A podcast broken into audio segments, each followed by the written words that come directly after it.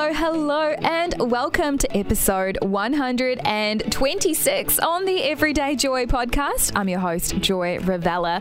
Hey, I want to start out by reading a really special review, and it's so exciting to see how different people um, find this podcast uh, so incredibly poignant and perfect timing. That's what Sue says. She said, uh, Oh, Joy, this podcast is just for me. Thank you for your open and honest story. And this was with regards to my weight loss journey around, I think it was episode 115. She said, It's hard to love oneself when you feel a constant struggle and continually compare yourself with others. And she goes on to talk a little bit of her own journey there. And I love what you finish up with, Sue. You say, Thank you so much. Many blessings. Uh, thank you, Sue. Thank you for blessing us with such a beautiful review. And hey, today um, we are going to be getting into a great conversation with Gig, who is the guest all of this week. So let's get into it. I'm excited to unpack Matthew chapter 6, verse 6.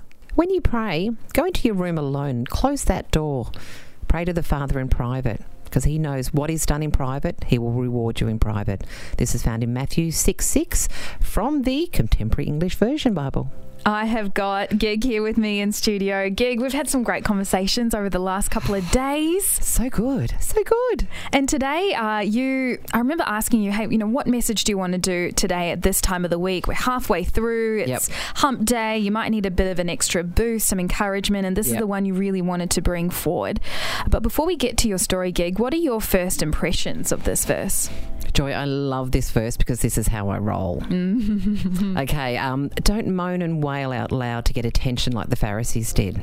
You know, when something is between only you and God, it holds a lot of power and intent. Mm, And if you're wondering what that word Pharisee is, um, great word in the Bible. I mean, um, just imagine like a um, a modern day social media influencer Oh, who's just going on and on and on about a particular issue, Yep. but in reality, they don't actually have empathy or compassion for the thing that they proclaim that they care a lot about.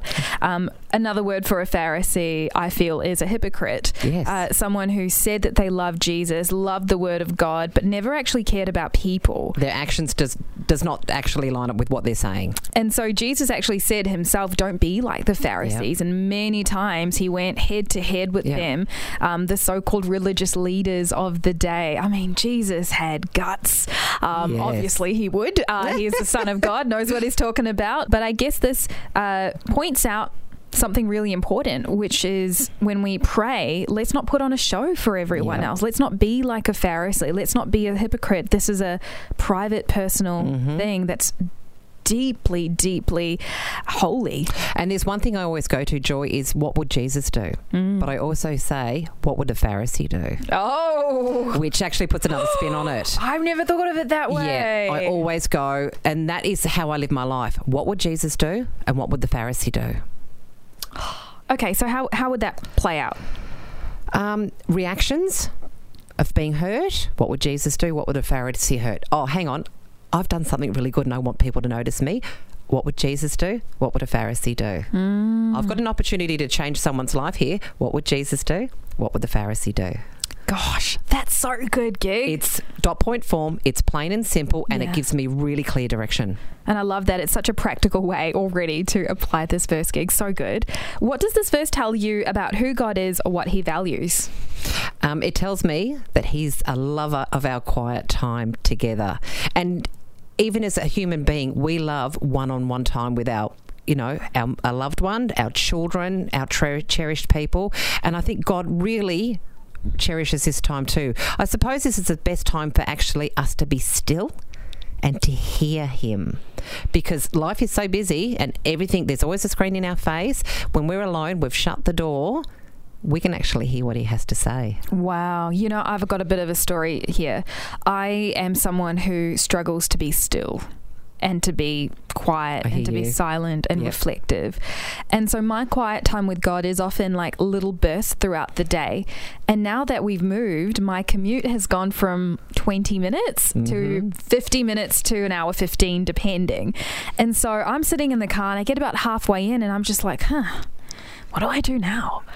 And and I think I'm still in the process of it, but I really want to take that opportunity that I have Yeah. to spend time with God in the privacy of my own car when no mm-hmm. one else is around, where the mic's not on, where it's just God and I Yep. talking through life stuff, spending time together. You can always tell when someone's doing praise and worship in a car.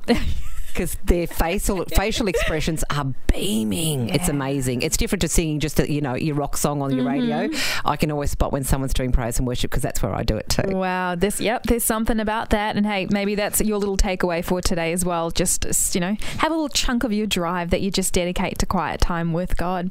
So, how does this verse come alive in your own life gig? Okay, I'm going to tell you a little bit of a story. Um, I went through uh, before I met my husband um, when I was still very bitter and twisted and very angry. Um, I still had faith, but I was a very reactive human being. Um, and I'm not proud of saying this, but for two years running, I I got potty mouth, or was it potty mouth, or it was um, bucket mouth Mm. in my office two years running. And I thought "Oh, I would get people's attention in the wrong way. Wait, was this like an award or This like was an award. Yeah, bucket mouth. Oh, I got bucket mouth. I said the most ridiculous things, horrible. And I wasn't being vengeful or nasty or mean. It was just to get a reaction. And I was like, oh, look at me go. Mm-hmm. And I went through a stage where. Um, I was very broken, very, very broken. I decided I wasn't going to drink coffee. I wasn't going to drink alcohol. I was not going to let anything into my system that was going to affect me. And then I was just going to be still. Um, I call this time my wilderness time. Mm. And it took about a year.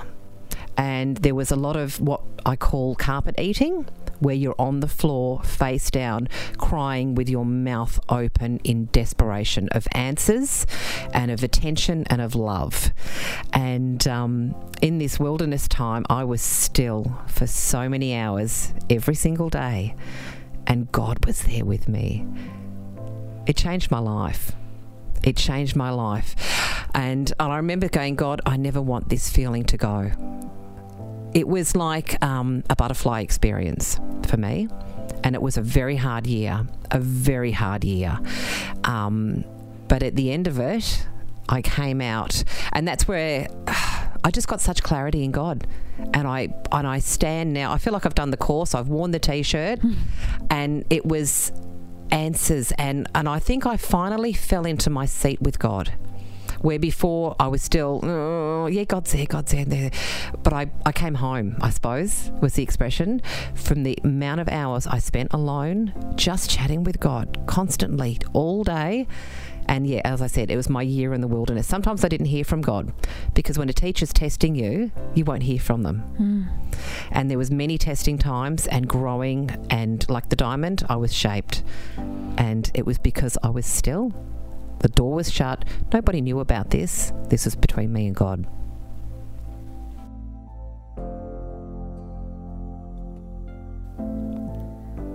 For the longest time, I always thought of prayer as this formula to crack. uh, some people were really good at it, some people uh, not so much. Some people got results, some people didn't. What I love about this verse is that it talks about the value of your own prayer life, your private prayer walk with God. I actually went through a season in my life where I was an expert at praying on stage, expert when it came to praying for other people. And oh, I got a rush when people would say, Wow, you pray really well. But you know what? Very quickly it became a performance thing. And my goodness, I'm so glad I was able to catch it just in time. And so, my application question to you is this. And this could be a bit of a challenging one. But do you spend more time praying in front of other people than you pray to just God alone? And if there is an imbalance there, maybe you need to invest more time into that one on one moment with God where you pray to Him and He's communicating with you. My second application question is this Do you feel like you're in a bit of a wilderness season? You're praying, but you're not hearing anything. You're not really sure what's going on. Well, I hope that today's episode encourages you that a lot of people in the Bible go through what is called a wilderness season, where God takes you into a place where you feel like you're not producing any fruit, where you feel like He's really far away. And when you are in that wilderness season, and I've been through a wilderness season myself, it can be really easy to get discouraged and to give up. But I want to encourage you to keep pressing in, to keep praying, to keep knowing that God has promised that He will never leave us, He will never forsake us. Allow this moment to be a shaping season where, despite what you see and feel and think, your faith continues to stay strong. Matthew chapter 6, verse 6.